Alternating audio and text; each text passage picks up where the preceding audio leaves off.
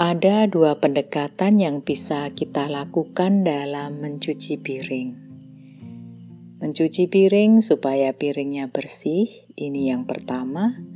Mencuci piring untuk semata-mata mencuci piring. Yang kedua ini memberi kemungkinan untuk praktik berkesadaran. Aktivitas yang sederhana, yang gampang dilakukan, terkadang membawa kecenderungan kita melakukannya secara otomatis. Selagi mencuci piring, terkadang pikiran kita menerawang ke sana kemari, atau rasanya ingin cepat-cepat selesai, ingin segera membuka medsos. Barangkali ada pesan penting dari luar sana. Pikiran atau batin terpisah dengan tubuh kita sudah melompati momen saat ini. Saat ini yang adalah nyata, penting, dan berarti hilang begitu saja. Sebenarnya tak perlu jauh-jauh. Kegiatan sederhana seperti mencuci piring, mengepel, menyapu, ataupun berkebun, kita bisa menggunakannya sebagai Latihan berkesadaran.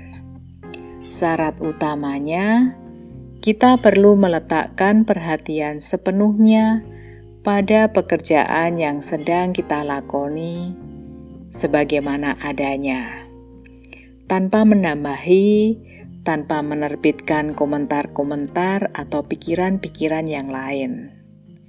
Sikap kita dalam melakukan pekerjaan tersebut atau prosesnya saat kita melakukan sama pentingnya dengan tujuannya.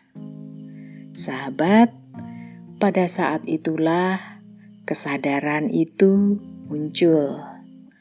Pikiran dan tubuh menyatu. Pikiran kita diam, cuti dari memproduksi buah pikir. Itulah secara alami yang sebenarnya kita namakan perlindungan dari segala bentuk kegelisahan batin.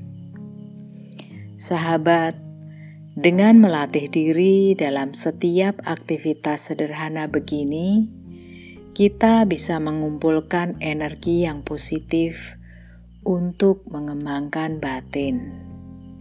Bahkan kemudian muncul rasa bahagia. Keterampilan melatih batin perlu kita kembangkan dalam keseharian kita.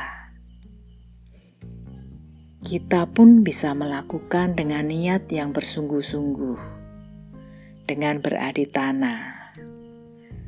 Saya melakukan kebajikan ini, mencuci piring, untuk menghilangkan semua kekotoran batin atau kilesa sikap batin memberi daya untuk terus-menerus menghimpun kesadaran saat kita beraktivitas.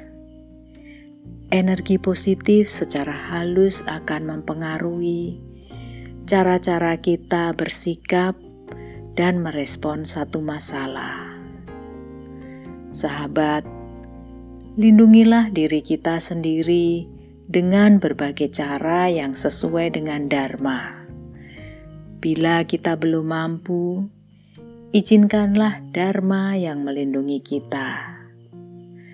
Percikan permenungan ini disarikan dari Study Buddhism.